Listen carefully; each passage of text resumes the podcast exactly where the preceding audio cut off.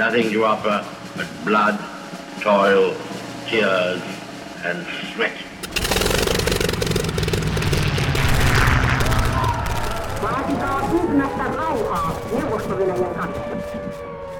Den norske Nobelkomité har bestemt at uh, Nobels fredspris for 2010 skal tildeles Tervetuloa jälleen sodan ja rauhan pariin ja tänään puhumme sodan uhreista. Ja kanssani ovat keskustelemassa Helsingin yliopiston sosiologian dosentti Sari Näre, tervetuloa. Kiitos. Ja yleisen historian dosentti Risto Marjomaa, tervetuloa. Kiitos. Ja lähdetään liikkeelle ihan kansainvälisen punaisen ristin määritelmästä, mikä on sodan uhrit. Heidän mukaansa kyse on ihmisistä, jotka ovat jollakin lailla kansainvälisen lain rikkomisen seurauksena kärsineet, siis, siis tota, kokeneet muutakin kuin subjektiivista ikävää, joko haavoittuneet tai muutoin näin. Käytännössä tietysti niin uhreja – uhreja on tänä päivänä paljon enemmänkin ja sitten monet näistä konflikteista eivät liity suoraan kansainväliseen, kansainväliseen lakiin. Mutta mut se, että ketä sodassa kuolee ja kenelle käy muuten huonosti, niin se on muuttunut aika paljon aikojen kuluessa. Varmaan ihan, ihan aikojen alussa koko kylä tappeli ja, ja tota, koko naapurikylä oli sitten mahdollisesti listimisen kohteena, mutta jossakin vaiheessa – eikö niin Risto Marjomaa, alkoi, alkoi syntyä tätä sotia, jossa niin kuin erikoistuneet porukat kävivät sotia ja tappoivat lähinnä toisiaan. Joo, oikeastaan se alkuperäinen on todennäköisesti aika toisenlaista. Ihmisiä on ollut vähän ja tämän tyyppinen joukkomurha olisi merkinnyt, että ihmiskunta olisi luultavasti loppunut aika varhaisessa vaiheessa.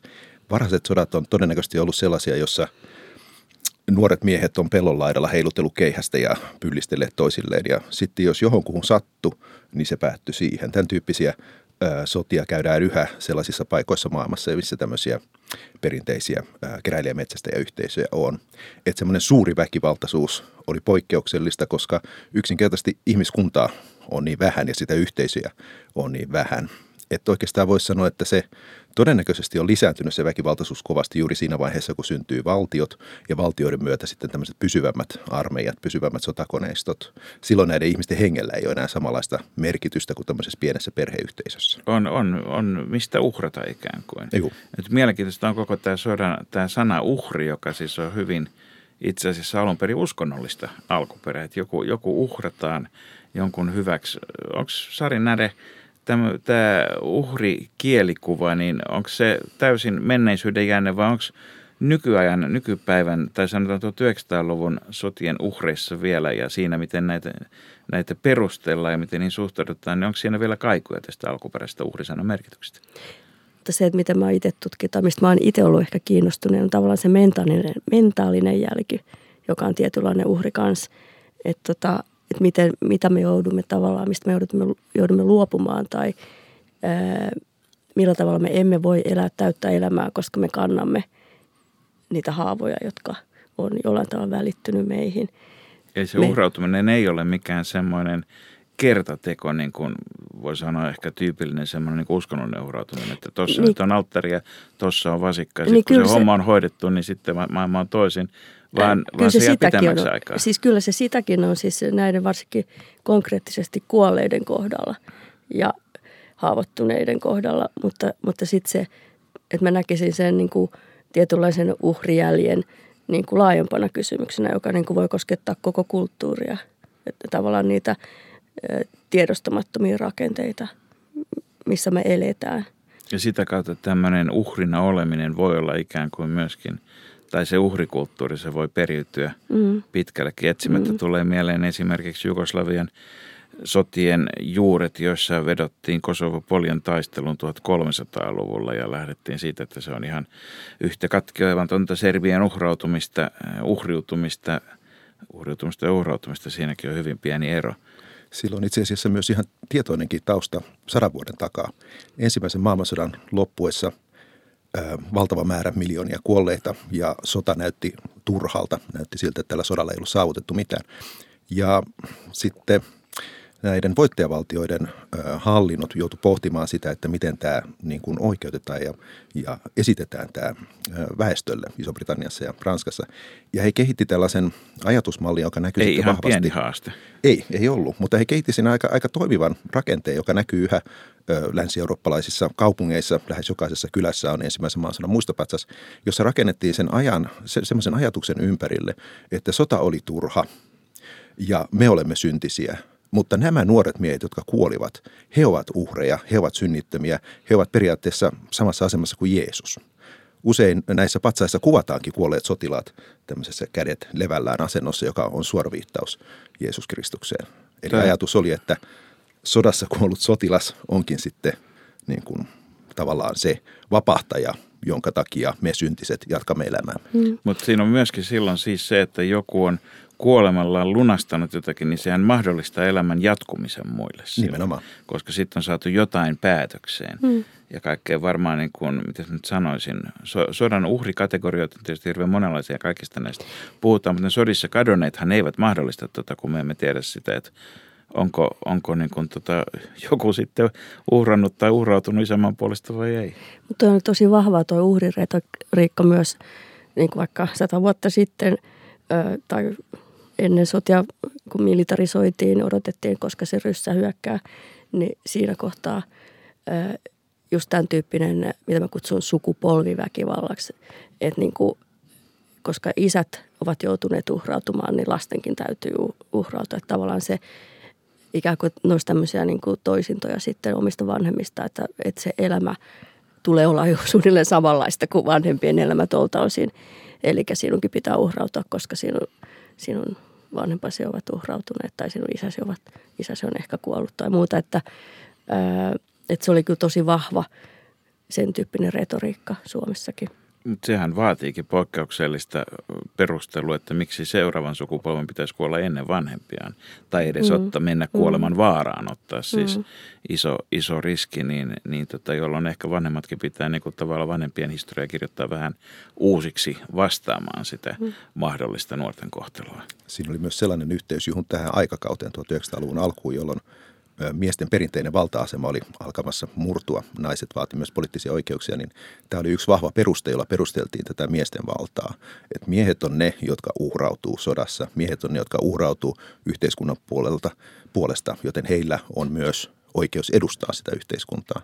Tämä on semmoinen, johon löydettiin juuri jo tuota ihan muinaisesta antiikin Kreikasta, jossa Atenan demokratiassa esimerkiksi esitettiin perustana juuri tämä, että vain asekantaja – vapaa mies, joka saa kantaa asetta, voi edustaa poliksella sitten yhteisöä.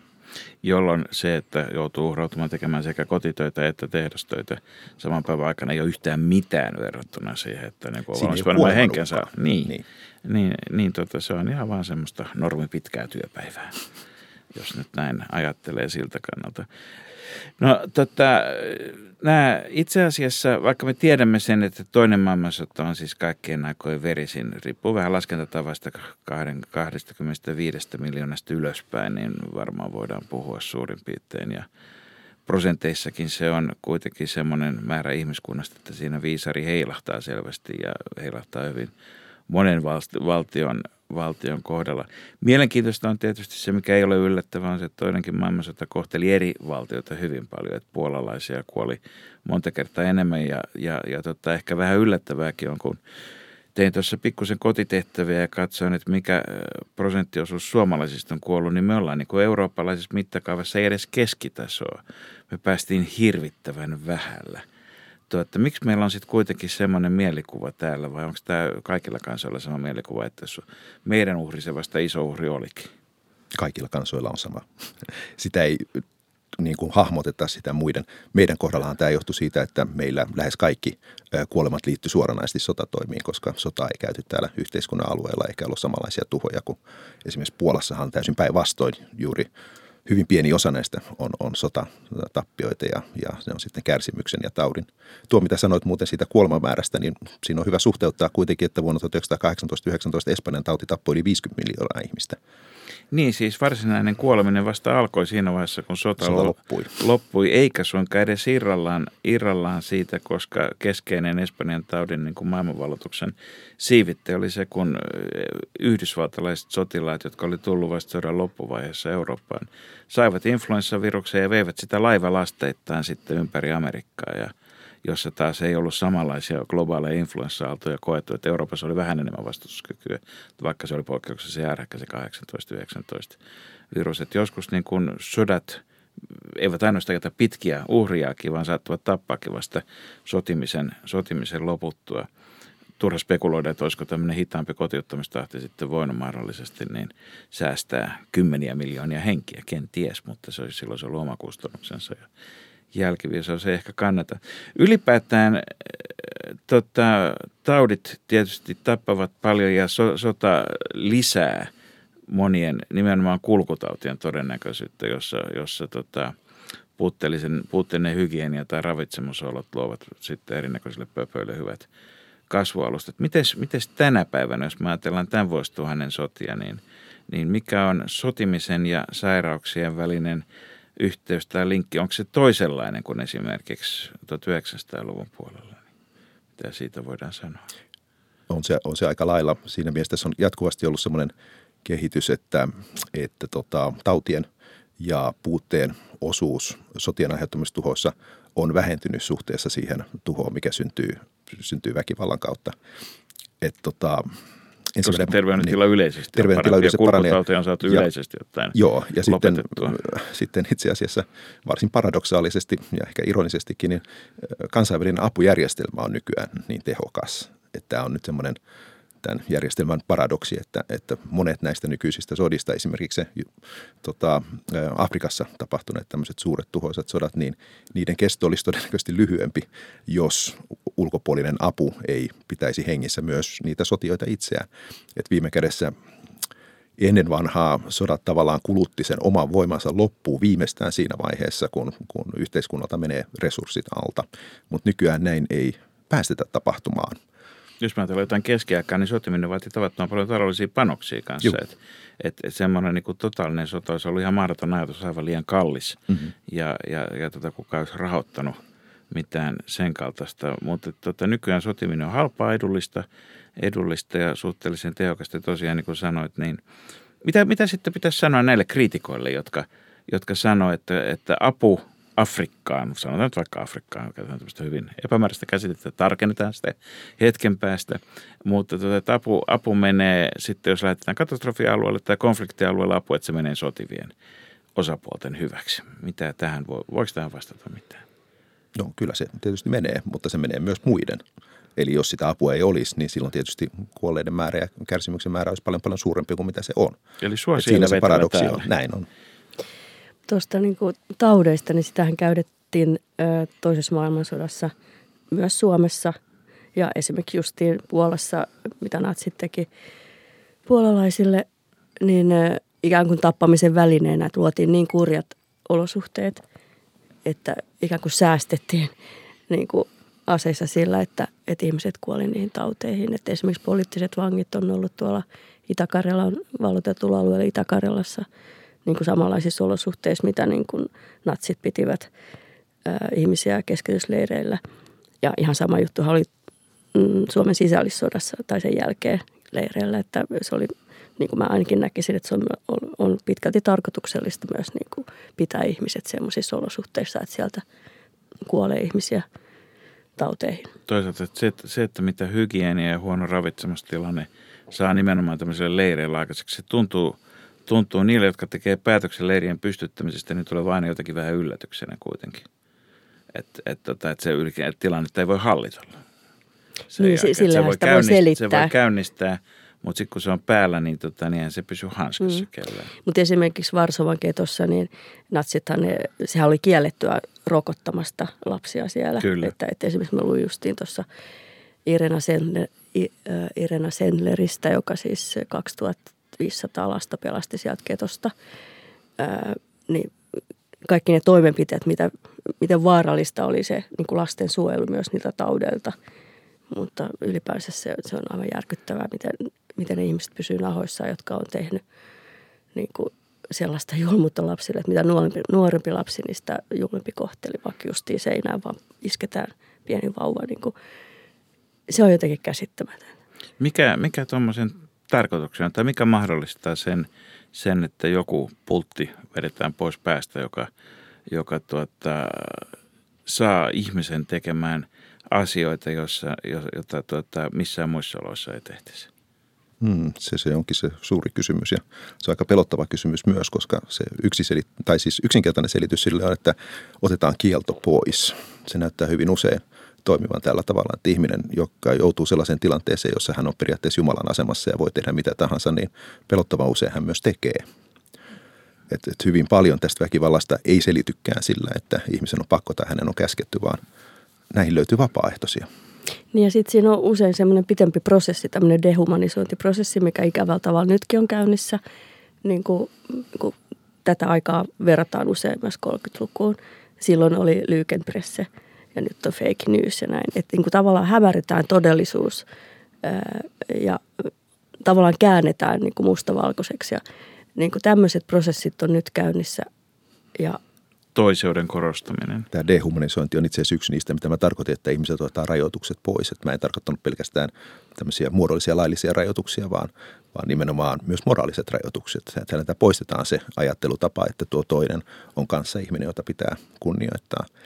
Ja pelottavan. Usein se tuntuu sitten myös toimivan, että tällainen ulkopuolelta tavallaan sallittu moraalin poistaminen, niin ihmiset on, siitä on jonkun verran tutkimusta ollut, että ehkä noin 10-20 prosenttia ihmisistä olisi vain sellaisia, joilla on niin vahva henkilökohtainen moraali, että he pystyvät kaikissa olosuhteissa vastustamaan tämän tyyppistä prosenttia tai tämmöistä prosessia, mutta se olisi tietysti aika pelottavaa, jos se tarkoittaa sitten vastaavasti 80-90 prosenttia meistä on sellaisia, jotka tilanteen ollessa oikea olisi valmis menemään siihen mukaan. Se tietysti selittää, selittää paljon sitä, mitä on tapahtunut, vaikka tota, se ei ole mukava fakta hmm. sinänsä. Tota, Risto Marjomaa, olet paljon tutkinut myöskin Afrikan nykyhistoriaa, tuorempaa, tuorempaa historiaa. Ja nyt jos lähdetään katsoa, että missä, missä tässä on viime aikoina tämän vuosituhannen puolella sodittu, niin yllättäen – vaikka moni Afrikan sota on myös loppunut ja siellä on paljon ö, kehitystä kohti rauhaa, mutta kyllä ne hämmästyttävän suuret konfliktit löytyvät sieltä. Pelkästään esimerkiksi Kongossa viisi miljoonaa kuollutta isä ja poika Kabilan sodissa, joka on suoraan jatkoa myöskin Ruandan kansanmurhan tapahtumille, Itä, joka on aivan siinä Itä-Kongon vieressä Ruanda, mm. Ruanda ja Burundi. Tuota, mistä se johtuu? Miksi, miksi Afrikassa kuolee nykyään tänä päivänä niin paljon ihmisiä sodassa. Ei puhuta siitä, miksi meillä ei puhuta siitä, vaan puhutaan siitä nyt nimenomaan. Siinä on kyse itse asiassa vähän toisenlaisesta ilmiöstä kuin mitä me yleensä ollaan tavattu ajatella sodan olevan. Meillä voisi sanoa, että tuossa 1700-luvulta lähtien Euroopassa on syntynyt tämmöinen ajatus, että sota on valtioiden välistä, kahden valtion välistä ja niissä taistelee armeija keskenään. Tämä ei suinkaan ole koskaan ollut ainoa sodankäynnin muoto, eikä ehkä edes kaikista tärkein sodankäynnin muoto. Mutta se, mitä siellä Afrikassa nämä sodat on, niin ne on tyypillisemmillään juuri sellaisia, jossa valtiorakenteet katoaa alta. Eli periaatteessa on tämmöisiä anarkian sotia, joissa sitten joku vahva persona, henkilö, ryhmä muodostaa tämmöisiä sotaherraryhmiä, joilla he keräävät periaatteessa itselleen resursseja ja jakavat niitä resursseja omille tukijoilleen. Eli, Eli se on ikään kuin valtakunnan tai yhteiskunnan muodostusta sotimisen avulla. Kun olisikin, mutta tota, näitäkin on tällaisia, joilla on selkeä, selkeä tämmöinen reformilinja, ähm, joilla on tämmöinen pitempiaikainen tota, tavoite luoda joku uusi yhteiskunta. Mutta tämä varsinainen sotaherralla yleensä tarkoitetaan sen tyyppisiä järjestelmiä, jotka on itse itseään ylläpitäviä. Eli se ei tule johtamaan koskaan mihinkään. He ottavat haltuunsa jonkun timanttikaivoksen tai jonkun pakolaisleirin tai jonkun alueen, jonka resursseja he voi käyttää hyväkseen ja sen ei ole tarkoitus johtaa mihinkään. Pitäisikö se, se rinnastaa liikeyrityksiin tai taloudelliseen toimintaan se on enemmän kuin yhteiskuntajärjestelmiin? Joo, se ei ole poliittista, se on enemmänkin taloudellista. Ja, ja tämän tyyppiset on yleensä hirvittävän tuhoisia, koska ne nimenomaan tavallaan syö sen ympäristönsä resurssit kokonaan pois pikkuhiljaa. Eli, eli paitsi se, että siellä ei ole mitään muuta semmoista niin kuin terve, tervettä taloudellista infrastruktuuria, joka palvelisi ihmisten jokapäiväistä elämää. Ja useinhan nämä liittyy raaka-aineisiin Joo. silloin nimenomaan. Erityisesti sitä kautta, ja sitä kautta tietysti kansainväliseen kauppaan ja sitä kautta maailmantalouteen mm. myöskin, koska, koska tuota, ei siellä kukaan näillä timanteilla pelkästään niin kuin oman palatsensa koristelu, Eikä se koristelu pelkästään- pitkälti, elä. pelkästään timantit, vaan en tiedä onko nyt enää nykyään, mutta vielä muutama vuosi sitten ainakin, niin Ruanda oli yksi maailman johtavia koltaanin viejiä. Koltaaneja käytetään ä, tota, kännyköissä. Ruandassa ei ole koltaanikaivoksia. Naapurimaa Kongossa on. Hetkinen, tarkoittaako se sitä, että meidän kaikkien, jotka käytämme kännyköitä, pitäisi harkita sen kännykän seuraavan uudemman mallin nostamista, jos haluaisimme edistää maailmanrauhaa? Periaatteessa joo, mutta milläs vältät sen koltaanin siellä, kun se on tärkeä ainesosa No siitä. kieltäytymällä ostamasta uutta kännykkää, jos vanhakin toimii. No näin, periaatteessa joo. Tämä menee vaikeaksi tämä eläminen. Meidän pitää sekä ilmastoahdistusta harjoittaa, että vielä lisäksi koltaaniahdistus. Ja vielä pakotetaan päälle. kä- kännyköihin, niin kuin viimeisetkin kännykättömät. Kyllä, vaan kertoo tietysti siitä, että maailma on, on hyvin yksi ja yhteinen tiivis järjestelmä, järjestelmä nykyään. Tota, usein kuulee sanottavan, että Afrikassa nyt on aina sodittu, on ollut heimosotia, on ollut muuta tämmöistä näin, mutta mutta mitenkäs pitkässä katsannossa, niin, niin onko, siinä, onko siellä ollut niin kuin maanosa, vai ylipäätään voidaanko puhua niin kuin mustasta Afrikasta kokonaisuutena, semmoisia selkeästi rauhallisempia jaksoja, Pax Romanaan rinnastettavia tai johonkin muuhun, muuhun tai Eu- Eurooppaan toisen maailmansodan jälkeiset kylmän sodan vuodet, vai, vai onko tuota semmoista tasaista turbulenssia esiintynyt eri puolilla, mm. enemmän tai vähemmän yhtä soittoa? Afrikan ongelma, Saara Eteläpuolisen Afrikan ongelma on se, että vaikka siellä on ollut ihan samalla tavalla valtioita, valtakuntia, erilaisia yhteisöjä kuin missä tahansa muuallakin maailmassa, niin ne ei tyypillisesti ole kehittänyt kirjakieltä ja näin ollen meillä on huonosti niistä tietoa. Mutta on olemassa tämmöinen vahva teoria, joka vaikuttaisi, vaikuttaisi todistavan sen puolesta, että 1600-luvulta lähtien eurooppalainen orjakauppa ja sen seuraukset on aiheuttanut vakavaa epävakautta siellä. 1700-luvulla alkaa tasapainon vai mitä kautta? Ö, nimenomaan sotimisen kautta. Siis afrikkalaisethan itse myi orjia. Tämä on tämmöinen yleinen väärä käsitys, että eurooppalaiset olisi sieltä käynyt kaappaamassa orjia. Näin ja, ei ole. Ja ne, jotka vaan ne ostettiin. orjat tietysti herättivät närää sitten siinä Juu, porukassa, toki. josta ne orjat haettiin. Näin on. Eli, Ehkä, ehkä aseellistakin närää. eli johtanut nimenomaan niin kuin tämmöiseen laajenevaan sotien kierteeseen, joka on ulottanut tuhansia kilometriä mantereen sisäosiin. Tätä orjakauppaa on voitu käydä sillä laillakin, että ihminen kaapataan yhdestä paikasta ja myydään sitten viiden ketjun päästä ennen kuin se päätyy rannikolle ilman, niin, että se ensimmäinen orjakauppias ei edes tiedä, minne ne orjat menee. Hän ei ole ikinä kuullutkaan valkoisista tai ulkopuolisesta maailmasta. Sitä Ja voisi nimittää 1800-luvulla kehittyneeksi talousjärjestelmäksi. näin on. 1800-luvulla näkyy jo selvästi, että afrikkalaiset yhteisöt on hajoamassa. Ja tämä, vai, tämä helpotti sitten tätä eurooppalaisten vallotusta. Toisin Eli tällä sanoen myöskin kolonialismi, niin. kolonialismi 1800-luvun lopulla se valtava buumi, mikä, mikä mm. oli kilpajuoksua jakaa, jakaa pimeimmänkin Afrikan syvimpienkin, vetää rajap, rajapyykit sinne syvimpäänkin mm. pimeämpään Afrikkaan, niin, tota, niin sen taustalla ei pelkästään ole kapitalismin lisääntynyt tarve raaka-aineisiin, vaan myöskin, myöskin osaltaan tietysti eurooppalaistenkin toiminnan generoima, mutta kuitenkin myöskin, myöskin siis paikallisten yhteisöjen heikentyminen. Joo. Niin se epäluottamuksen kulttuuri, mikä siitä syntyy. Että jos, jos on tehty niin kuin tavallaan myyty vaikka sukulaisia, mm. niin, niin että se hajottaa myös sieltä niin perheyhteisöjen sisältä niin sitä luottamusta. Jos ajattelee, että jos on noin pitkä kierre ja Sari, kun sä puhut nimenomaan tästä ylisukupolvisuudesta, mm. niin, niin sehän tarkoittaa samaa kuin, että pitää pitää sit suurena ihmeenä, että siellä on niinkin paljon rauhanrakentamista. Ehkä, ehkä, ehkä tämä pitäisikin kääntää toisin päin tämä tarkastelukulma. Siis ä, afrikkalaiset yhteisöt perinteisesti on ollut erittäin vahvoja rauhan rakentamisessa. Afrikassa tuskin olisi siirtymäajan jälkeen kovin hyvin pystytty elämään ollenkaan, jos näin olisi. Afrikka on manner, jossa puhutaan noin kolmannesta maailman kielistä, jossa yhteisöllisyys on aina ollut hyvin hajanaista. Ja siellä on kehittynyt perinteisesti tämmöisiä vahvoja kompromissiin pyrkiviä prosesseja. Neuvotellaan, puhutaan, puhutaan, kunnes saadaan jonkinlainen yksimielisyys. Ja on hyvin todennäköistä, että tämä on Ruotsin malli on itse asiassa. Afrikan Se malli. on Afrikan malli. Afrikkalaiset itse on sitä mieltä, että demokratia on alun perin afrikkalainen juuri tämän tyyppisistä rakentelmista lähtenyt. No, mi- miten jos katsotaan tämän hetken 2019 syksyn Afrikkaa, missä siellä on kaikkein eniten syytä huoleen ja missä on sitten toiveikkuus ja, ja ikään kuin kestävä yhteiskuntakehitys parhaiten näkyvissä? Valitettavasti jälkimmäisen on paljon helpompi vastata. Gaana esimerkiksi on sellainen maa.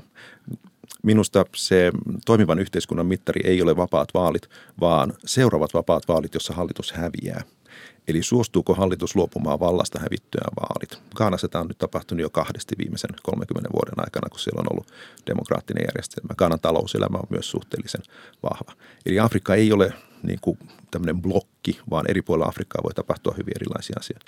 Mutta sitten se toinen linja taas, niin ei oikeasti Somalia, Kongo, Keski-Afrikan tasavalta, Mali, pohjoisosa Nigeriasta, Nigeriasta Etelä-Sudan, suuret osat Sudanista, ei ne ole valtioita enää ollenkaan, jos ne on koskaan ollutkaan, vaan kyseessä on tämmöinen valtiottomat hajonneet alueet. Somalian hallitus pystyy ulkomaisen avun turvin pitämään hallussaan Mogadishun lentokenttää. Ja, ja kaikkiin näihin liittyy myöskin se, mikä eurooppalaisia aina välillä kiinnostaa enemmän, eli, eli kytkökset myöskin sitten kansainväliseen ääri-islamilaiseen terrorismiin Joo. omalta osaltaan, mikä tietysti tarkoittaa sitä, että, että tuota, Afrikan ongelmat ovat meidänkin ongelmia, minun voisi tietysti olla meidänkin ongelmia vähän laajemmassakin mielessä, mutta, mutta ne ovat ikään kuin väistämättä sillä tavalla kuin mitä me määrittelemme, mitä meidän ongelmamme ovat. Tuossa on ehkä syytä tähän, tässä vaiheessa muistuttaa sitä, että, tai huomauttaa siitä, että, että Afrikassa on myös periaatteessa kristinuskoon nojaavia terroristijärjestöjä, mutta kristitylle terroristijärjestölle ei ole tämmöistä samanlaista franchise-etua, mikä islamistisella järjestöllä nykyään on. On näitä maailmanlaajuisia kattojärjestöjä, al ja ISIS, joihin kannattaa kuulua. Ja näin ollen myös sellaiset afrikkalaiset terroristijärjestöt, joilla sinällään ei ole minkäänlaista uskonnollista teemaa, kuten esimerkiksi Malin tuareikit, jotka on hyvin nationalistinen liike, niin he on halunneet liittyä tähän kattojärjestöön, koska siitä on hyötyjä. Vastaalaiset kristillistä kattojärjestöä ei ole syntynyt ja näin ollen nämä liikkeet, niitä ei määritellä kristillisiksi järjestöiksi. Ja tästä tulee vahvasti tämmöinen mielikuva, että, että nämä terroristijärjestöt nimenomaan on islamistisia. Tietysti vähänkään pitemmässä syöksessä, jos katsotaan latinalaisen Amerikan historiaa, niin on ollut yksi kristillinen kattojärjestö, joka on kyennyt saamaan aikana aika paljon hävitystä ja tuhoa, joka pitää edelleenkin Roomassa pääpaikkaansa. tota, Sarinere, mennään, mennään, mennään naisiin. Puhutaan siitä, että jos miehillä on ollut tämä etuoikeus, niin, niin ehkä, ehkä niin kuin hirteisesti todettuna naisilla on ollut etuoikeus aivan omi, omanlaisiin uhrikokemuksiin sodassa ja, ja raiskauksia ja seksuaalista väkivaltaa lienee käytetty sodankäynnin jatkeena siinä, missä sodankäynti on politiikan ja talouden jatketta. Onko tässä kuitenkin jotain, onko tässä niin nähtävissä jotakin variaatiota – eri, eri aikakausina tai eri sodissa, vai onko se ollut semmoinen niin sotimisen työkalupakin ihan vakio osa? Niin, no Su- Suomessa on tavallaan ollut ehkä vähän erilainen tilanne, jos ajattelee sitä, jos ajattelee toista maailmansotaa, niin mitä tapahtui Saksassa ja Puolassa ja kun venäläiset tuli ja niin kuin saattoi ihan järjestelmällisesti raiskata taloja. Ja sehän oli hyvin silloin, kun nimenomaan neuvostarmeija vyöryi niin. länteen kohti Saksaa, niin, tota, niin siinä vaiheessa, kun Saksan raja ylitettiin, mm. niin, niin siellä niin. kannustettiin raiskauksiin. Ta- tämä sukupuolikulttuuri sodan aikana on ehkä silleen poikkesi, että täällä ei luotu semmoista niin kuin, ikään kuin virallista bordeljärjestelmää, kuin mitä esimerkiksi sitten Euroopassa oli näitä ikään kuin mies... Hyvin rintama. monella rintamalla. Niin, niin. Yksi sellainen teema oli se, kuinka tavallinen rivimies on parempi sängyssä kuin kapiainen tai upseeri. Ja, ja, tota, ja oli erilaisia tavallaan niin kuin sitä hierarkiaa haastavia teemoja. Niin tota, sitten rintamalosuhteissa niin, niin se semmoinen tietynlainen hierarkia, ää, joka saattaa pahimmillaan niin kuin estää niitä, ää, niin kuin tarttua rintamalosuhteissa tiettyihin tilanteisiin, jotka voi tuoda tämmöisiä niin kuin sotilaallisia voittoja. Eli niin kuin, mä oletan näin, että, että se, että miehet oppi tuntea toisiaan paremmin, ne pystyy lukemaan toisiaan siinä ja toimimaan niin kuin yhteen siellä rintamalla. Ymmärrättekö te, mitä mä tarkoitan? Joo, Elikkä niin kuin, joo ja myöskin estämään sit ylilyöntejä ehkä. Niin varmaan niinkin. Tämmöisellä niin. Niin kuin sillä, että asioista voitiin puhua myöskin mahdollisesti. Niin, niin että se pointti on tavallaan se, että kun se hierarkia ei ollut siinä välissä estämässä sitä miesten välistä solidaarisuutta Ja, tai olihan se jossain määrin, mutta sitä loivennettiin just vaikka yhtenä tekijänä nämä seksijutut ja muu semmoinen jermuilu. Tai kuten tiedetään, Vänrikki Koskela kävi kyllä upseeriteltassa, mutta viihtyy paremmin miestensä kanssa, niin ehkä, ehkä tota, nyt kaikkein niin kuin, sanoisin, loivien hierarkioiden kuningaskeissi. Niin, se on tärkeä kanssa, että se tota, se upseeristo jollain tavalla läsnäytyi sinne korsuihin. Et jos se ei tehnyt, niin sitä saatettiin niin kuin epäillä, että onko se joku runkkari, joka runkkaa siellä itsekseen niin kuin omassa, omissa oloissaan. Pari vuotta sitten Saksassa tehtiin tutkimus, joka herätti kovasti silloin huomiota, koska tämän tutkimuksen perusteella näyttääkin siltä, että itse asiassa venäläisten vuonna 1945 tekemät raiskaukset ei juurikaan eronneet amerikkalaisten ja ranskalaisten teoista, vaan suhteutettuna niiden miehitysjoukkojen määrään, niin aviottona syntyneiden lapsien määrä on ollut kaikilla näillä miehitysalueilla sama. Ainoa poikkeus oli britit, joiden kohdalla tämä oli huomattavasti pienempi. Ja tässä tulee nyt semmoinen seikka, joka, jolla ilmeisesti jonkinlainen korrelaatio on. Britit pidettiin hyvin tiukasti kur- kasarmeissaan. Heille ei annettu iltalomia. Heillä oli hyvin tiukka kuri. Heillä oli myös ammattiarmeija, toisin kuin näillä muilla ammattimaisempi. Ja tällä saattaa olla jonkinlainen tota, vaikutus siihen. Toisaalta se, mikä mua itseäni on näissä raiskauksissa tähän törmää paljon. Itse asiassa se on todennäköisesti ikiaikainen ilmiö, joka on aina esiintynyt, mutta ennen vanhaa sitä ei vaivauduttu edes mainitsemaan lähteessä, koska se on niin itsestään selvä. Mutta sen ilmeinen banaalisuus, että erityisen vaikuttava oli yksi brittisotilaan kertomus Italiasta, Etelä-Italiasta sodan loppuvaiheessa joskus 44 syksyllä. He tuli yhteen kylään. Tämän kylän naiset oli kerätty keskustorille kirkon eteen alasti ja heidän edessään oli pieni kasa ruokatavaroita – että nämä sotilaat marssi siitä ohi ja aina ohi mennessään saattoi ottaa yhden näistä naisista ja maata hänet siinä kadulla tässä julkisesti. Rivin, julkisesti siinä rivin vieressä, kunhan sitten antoi jotain siihen pinoon siinä vieressä. Siinä oli kuulemma kaikki sitten ihan teinitytöistä mummoihin asti, koko kylän Mutta se oli niin kuin jonkinnäköinen ikään kuin vaihdanta. Se oli vaihdanta, jo se, se ei ollut raiskaus tämän sotilaan mielestä, koska se oli, oli tota, he anto näille, se oli niin kuin kaupankäyntiä. Mutta nimenomaan tämmöinen, tämmöinen vahva banaalisuus. Mutta se, mikä mua kaikista eniten ihmetyy, mikä mua on aina itse asiassa hämmästyttänyt nimenomaan raiskauksissa ja miksi minusta on hyvin kiinnostava osa sodankäyntiä on se, että ihminen voi tappaa peloissaan käskystä vahingossa, mutta ei raiskata. Eli mies ei kykene itse aktiin, jollei sitä halua. Eli siinä on usein niin kuin vähän väärää käsitystä tästä, että, että niin kuin tämmöisiä joukkoraiskauksia tehdään pakosta. Mutta eihän tai se, komennettuna. Niin, koska niin. eihän se onnistu. Voihan sitä mullakin tavalla raiskata. Voi, voi, mutta jos on kyse on nimenomaan penetraatiosta, mm. niin kuin tässä tapauksessa oli, niin tässä niin kuin – voiko banaalimpaa tilannetta edes sen miehen kannalta enää olla, että, tällä ei enää mitään tekemistä tämmöisen minkä, seksuaalisen, minkä ei. Että se on ihan vaan rituaali, mekaniikka, jonkinlainen osoitus siitä, että minä olen yhä elossa. Tosin, tosin vahva symbolinen rituaali myöskin siitä, että kuka, määrä, kuka määrää ja määrittelee mitä. Mutta toi on mielenkiintoista nimittäin tämä koko toisen maailmansodan länsirintaman – raiskaukset on varsin, varsin tuoreeltaan todellakin tullut. Esimerkiksi mä itse luin muutama vuosi sitten kirjan, vasta ilmestyneen kirjan amerikkalaisen tutkimuksen nimenomaan näistä, näistä amerikkalaisista solttupoistoista. Monet tulivat siis keskiläinen maaseutuoloista kouluttamattomien ensimmäistä kertaa elämässään ulkomaille, että millä heidät saatiin näihin uiskoihin ja maihin nousualuksiin, siis, siis erittäin todennäköiseen kuolemaan, niin nämä pinnap-tyttöjen kuvat – olivat. Ja heille kerrottiin, että ranskattareet odottavat siellä jalat levällä Normandiassa, kun vaan pääsette niistä saksalaisten tulimuu, tulimuurista ylitse, ylitse ensin. Ja, ja, ja tuota, kyllähän siellä oli sitten kenttäbordelleja, mutta sitten tapahtui hirvittävän paljon semmoisia raiskauksia ihan vaan siksi, että se oli osa siis Amerikan sodanjohdon propagandaa.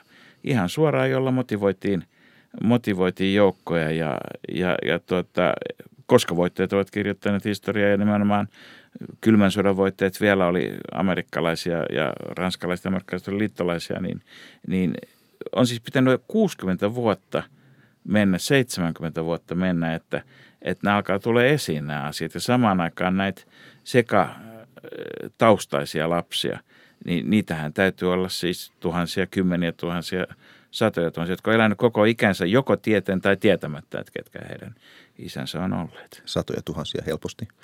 Öm, tässä on vähän semmoinen anglosaksinen historiankirjoitus, joka on niin vahvasti nykyään populaarikulttuurissa, että Ranskassa tästä on käyty keskustelua pitempään. Syksyllä 1944 sen jälkeen, kun tämä maihin nousu tehtiin, niin Ranskan le- lehdistössä oli tämmöisiä katkeroituneita kirjoituksia siitä, että nämä amerikkalaiset tuli vapauttamaan meidät ja nyt ne raiskaa meidän naiset. Että ei se saksalaiset käyttäytynyt näin pahasti. Että tässä jälleen näkee tämän kurin merkityksen. Saksan armeijassa pidettiin hyvin tiukka kuri. Se oli hyvin järjestäytynyt armeija. Heillä oli näitä kenttäbordelleja ja heillä oli sitten lupia käydä niissä, mutta ei muuten. Haluttiin antaa vaikutelma siitä, että tämä on tämmöinen sivistynyt miehitys täällä Ranskassa, toisin kuin mitä tapahtui sitten, sitten eli, Venäjällä. Eli kenttäbordellit on ikään kuin se merkitys on ollut, tai tavoite on ollut ainakin, että se on niin kuin hallittua ja kanavoitua – näiden paineiden On, mutta valitettavasti siinä ei kyllä ajateltu niin paljonkaan niitä naisia, vaan, vaan sukupuolitauteja.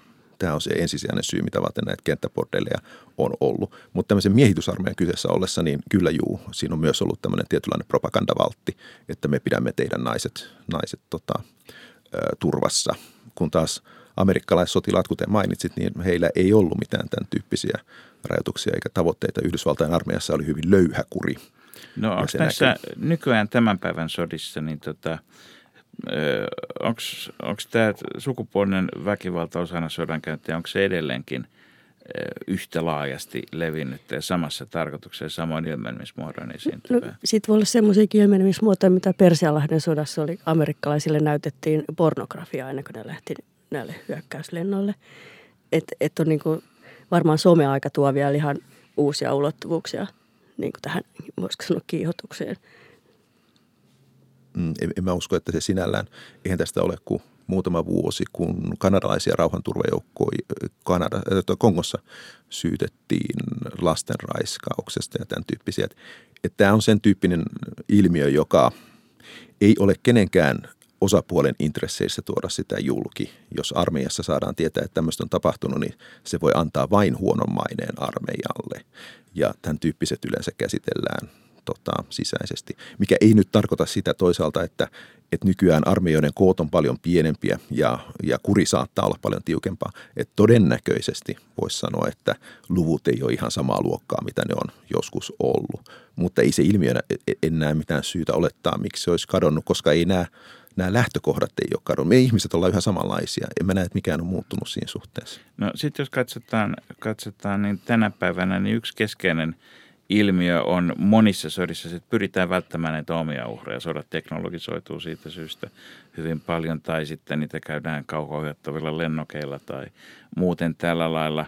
Mutta samaan aikaan siviiliväestön kärsimykset, kärsimykset kasvaa. Tuota, pohjimmiltaan voi sanoa, että äh, konventionaalisten aseiden aiheuttamat vammat, jos ei puhuta kuolouhreista, vaan vammautumista, ne on hyvin samankaltaisia kuin mitä ne oli 50 tai 70 tai jopa 100 vuotta, 100 vuotta sitten. Siinä ei ole hirvittävän iso ero. Totta kai kun, kun sodat ovat totaalisia, niin siviilit ovat siellä alueella harvoin siviilejä ehditään, pystytään – tai edes halutaan evakuoida.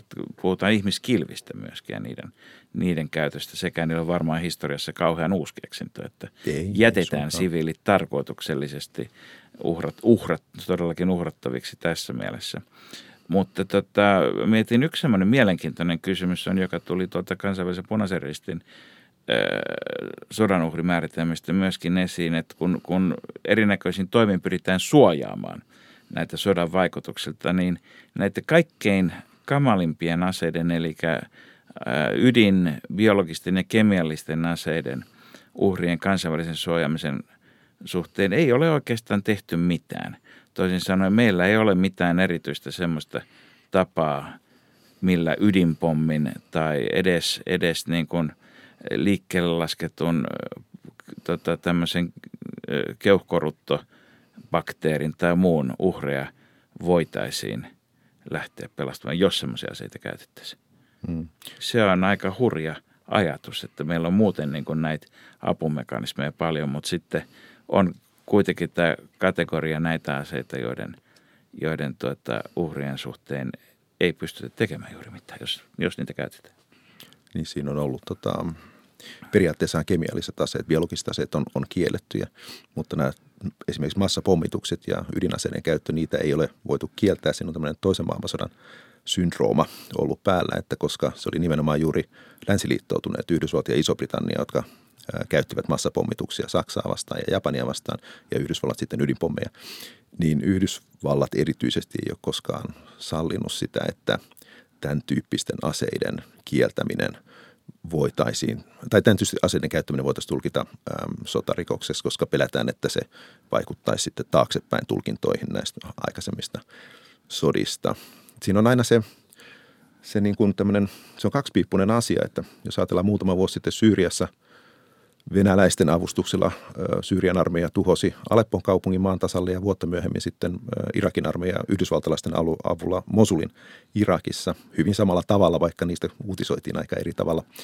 Niin sitten jos ajattelee jotakin kenraalia, joka, joka on siellä piirittämässä tällaista kaupunkia, niin ei hänen tarvitsisi pommittaa. Hän voisi lähettää ne sotilansa sinne kaupunkiin. Mutta jos hän lähettää ne sotilansa, silloin tulee tappioita. Ja ne sotilaat on hänen – hän on vastuussa heidän hengestään. Hän ei ole vastuussa tuolla kaupungissa olevien siviilien hengessä. Ne ei ole hänen. Eli kyllä, kyllä tämmöiset komentavat upseerit asetetaan aika hankalaan pakkorakoon, koska he todella kokevat olevansa vastuussa omista sotilaistaan. Ja jos he pyrkisivät välttämään siviiliuhreja sillä, että eivät tekisi ilmapommituksia, niin sitten nämä omat uhrit olisi ihan, ihan jotakin toista luokkaa. Jolloin, jolloin siis tämä on tietysti itsestään selvää tavalla, mutta hyvä, että hyvä tuoda esiin, että uhrilla ja uhrilla on eroa. Ja, on. ja, ja iso osa nykyaikaisen sodankäynnin logiikasta on juuri sitä, että valitaan, on ikään kuin vain huonoja ratkaisuja, että syntyy joko heidän uhreja tai meidän uhreja ja pyritään sitten matemaattisten todennäköisyyksien avulla lähestulkoon valitsemaan vaihtoehto, jossa meidän uhrit olisivat vähäiset, vaikka sen hintana voi sitten olla tiettyyn rajan asti hyvinkin paljon – kukaan ei halua myöskään tulla tunnetuksi sinä kenraalina, jonka, jonka vahtivuoron aikana tota, tehtiin joku ihan kamala mm. tuhoteko vihollisen kimppuun, että tota, jonkun verran voi kuolla, mutta ei kuitenkaan liikaa. Mutta tämä logiikka toimii sillä tavalla, että se merkitsee viime kädessä yleensä sitä, että ne uhrit on siviiliväestö, koska niillä heillä ei ole puolesta puhujaa tässä systeemissä. Että on arvioitu, että ensimmäisen maailmansodan aikana noin kolmannes – kuolleista olisi ollut siviilejä. Toisen maailmansodan aikana noin kaksi kolmannesta ja Vietnamin sodissa noin 90 prosenttia kaikista kuolleista. Nyt 2000-luvulla myös ehdottomasti valtaosa kuolleista on siviilejä. Sotaa käydään erityisesti siviiliväestöä vastaan. Eikö meillä ole myös entistä enemmän sellaisia sotia, joissa on vaikea sanoa, kuka on sotilas, kuka siviili? Se on oikeastaan osa syy tähän. Siksi juuri tämä ensimmäinen maailmansota, joka oli ensimmäinen totaalinen sota, jossa ajatuksenakin oli, että koko yhteiskunta valjastetaan sotaan. Myös naiset toimivat tuotantolinjana ja, ja lapset sitten taas heidät kasvatetaan sotaan. Jos näin kerran on, niin eikö he sitten ole myös sodan kohde, että siinä tavallaan – tavallaan tota, laajentamalla sota yhteiskunnalliseksi sodaksi laajennettiin, laajennettiin myös siviiliväestö sallituksi sodan kohteeksi tavalla, jota aikaisemmin ei, ei tunnettu. Et vielä joskus 1800-luvulla olisi todennäköisesti kauhistuttu niistä massapommituksista, mitä 1900-luvulla tehtiin. Sari Näre, kun olet sosiologi, niin näetkö, että näitä nykyaikaisia sodan narratiiveja on, olisi mahdollista muuttaa suuntaan, joka voisi sitten tukea uhriluvun pienentämistä? Vaikea kysymys, vaikea, vaikea kysymys, vaikea vastata. Siis mä näen eh, eh, tota, niin kuin, ehkä tämän ehkäisevän puolen tästä tärkeänä, että että ei tulisi yhtään uhria sillä, että nyt haluan ehkä viitata tuohon Brun, Brun, Brunhild Pomsel, Koppelsin sihteeri koskevaa ki, kirjaa, tai kun, tota, hän niin kuin, kauheasti vetosi siihen, että hän ei ollut poliittinen henkilö ja hän ei tehnyt politiikasta mitään ja hän ei ole syyllinen tähän. Ja hän vaan teki tämän oman tehtävänsä siinä koppesisihteerinä. Niin tavallaan se epäpoliittisuus ja poliittinen passiivisuus, niin siinä on tosi iso riski, niin kuin nytkin, mitä on tapahtunut Brexitissä. Siellä on niin kuin nuorten poliittista passiivisuutta taustalla, mitä on tapahtunut Amerikassa. Et sielläkin on poliittista passiivisuutta niin kuin ollut yhtenä syynä siihen, että Trump nousee valtaan. Että jos me ei käytetä sitä ää, demokraattista oikeuttamme äänestää, niin lopputuloksia, siis että et, et on tapahtunut ennenkin niin, että niin kuin suuri osa kansasta on liian passiivinen poliittisesti ja, ja nytkin esimerkiksi on saatettu ajatella, että joo, kyllä se kuitenkin se tietty äänestystulos tulee, että enpä nyt käy äänestämässä. E, että ehkä mä katsoisin asiaa tätä kautta, että, että kannattaa jotenkin niin kuin ylläpitää sitä demokraattista yhteiskuntaa tai demokratian perustuvaa yhteiskuntaa sillä, että käyttää sitä poliittista äänestys. laajemminkin vahvistaa demokraattisia Niin, instituutioita. niin, nimenomaan. Se, mikä voisi myös auttaa, on se, että jos ihmiset paremmin tietäisi, minkälaisia sodat todella on. Mikä on yleisin harhaluulo tämän päivän sodista? Onko se se, että yleisö käy vielä enemmän kuin kenraalit sitä edellistä sotaa? Se yleinen harhaluulo, joka vaikuttaa tähän seikkaan, on, on epäilemättä se, että ei ymmärretä, kuinka banaalia sota on, kuinka sota on itse asiassa hyvin epäheroista. Se on, sotaa kävi sellaisten ihmisten, jotka on itse ollut sodassa mukaan, niin he, he, kun heitä on haastateltu siitä, niin hyvin tyypillisesti he sanoivat, että he ei nähnyt mitään, he vaan kuuli, joka puolella paukku. He ei ymmärtänyt mitään, mitä tapahtui. He ei tiedä, tappoko he jonkun siellä tehdessään. He, heidän oma panoksi, he ei kokenut, että he itse tekivät mitään. He vaan olivat siellä ja pelkäsivät ja sitten se loppu. Eli tämä heroinen puoli aika pitkälti sodankäynnistä oikeasti puuttuu. Se löytyy elokuvista. Mikään elokuva, muutamin poikkeuksin, mitkä olen nähnyt, ei varsinaisesti ole realistinen tai pasifistinen sotaelokuva, koska siinä on kuitenkin tämä heroinen tausta. Ja toinen on sitten sen seikan ymmärtäminen, kuinka aivan hirvittävän banaalia se sitten käytännössä on ja minkälaisiin tilanteisiin ihmiset voi joutua. Mulle henkilökohtaisesti aikanaan oli ehkä kaikista koskettavin yhden nigerialaisen sotilaan kertomus Biafran sodan ajalta. He oli pommittanut yhtä kylää ja sitten he etenivät sinne biafralaiseen kylään ja he oli osunut lastentarhaan. Ja siellä oli sitten kuolleita naisia ja lapsia ja yksi vauva oli vielä elossa ja itki hirveästi siinä sitten äitinsä rinnalla. Ja hänen täytyy kävellä ohi, koska siis se oli menossa eteenpäin. Hänen piti jättää se vauva kuolemaan. Ja nyt 50 vuotta myöhemmin hän ei ollut päässyt yli tästä. Ei hän voinut ottaa sitä vauvaa mukaan. Ei voinut tehdä sitä siinä. Ju, juuri tämän tyyppisiä. Näitä tulee, jos niin kuin perehtyy sotiin kunnolla, tämmöisiä täysin mahdottomia moraalisia ristiriitoja, johon ihminen joutuu. Sodassa ei ole yhtään mitään oikeasti mukavaa tai edes kauhean sankarillista. Että se on se, se mielikuva, mikä, mikä tota, vaikuttaa siihen vahvasti.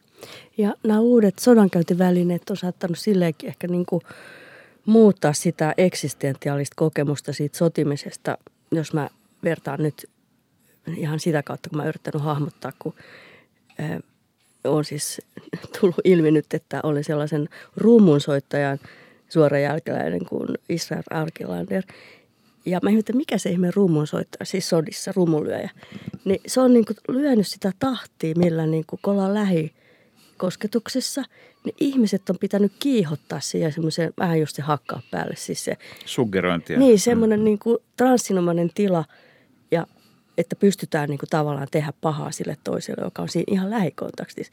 Mutta se on jännä, että se ää, ikään kuin se transsinomaisuus, mä oletan olla, että mä oon väärässä, mutta mä, mä, mä oon yrittänyt ymmärtää, mitä se niin kuin kokemuksellisesti tarkoittaa. Niin siinä on joku semmoinen oma, ää, niin kuin voisiko sanoa viehätyksensä jopa, että, että, tota, että silleen, kun mennään semmoisiin sodankäyttövälineisiin, missä se uhri on kaukana – Sä voit tehdä ihan mitä vaan, minkälaista, vaikka just joku Hiroshiman pommittaja, niin, niin tota, vaikka muistaakseni joku teki niistä itsemurhaa, mutta kuitenkin niin kuin, kun sä et näe niitä uhreja, niin, niin, niin sitten on paljon helpompi tehdä kaikenlaista.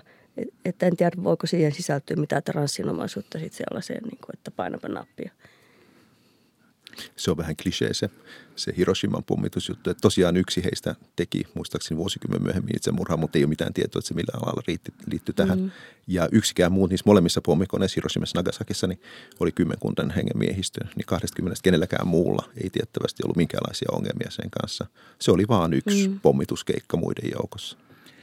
Selvästikin kokemukset ovat erilaisia, mutta aina viime kädessä sen, joka liipasinta painan ja sen, joka on uhrikokemus, on kuitenkin erilainen ja ehkä tästä voi tämmöiseksi loppusanoiksi todeta, että J. Karjalainen oli väärässä, että emme ole sankareita kaikki, vaan sankareita ei ole kukaan. Tämä oli Sota ja rauha. Kuulemiin.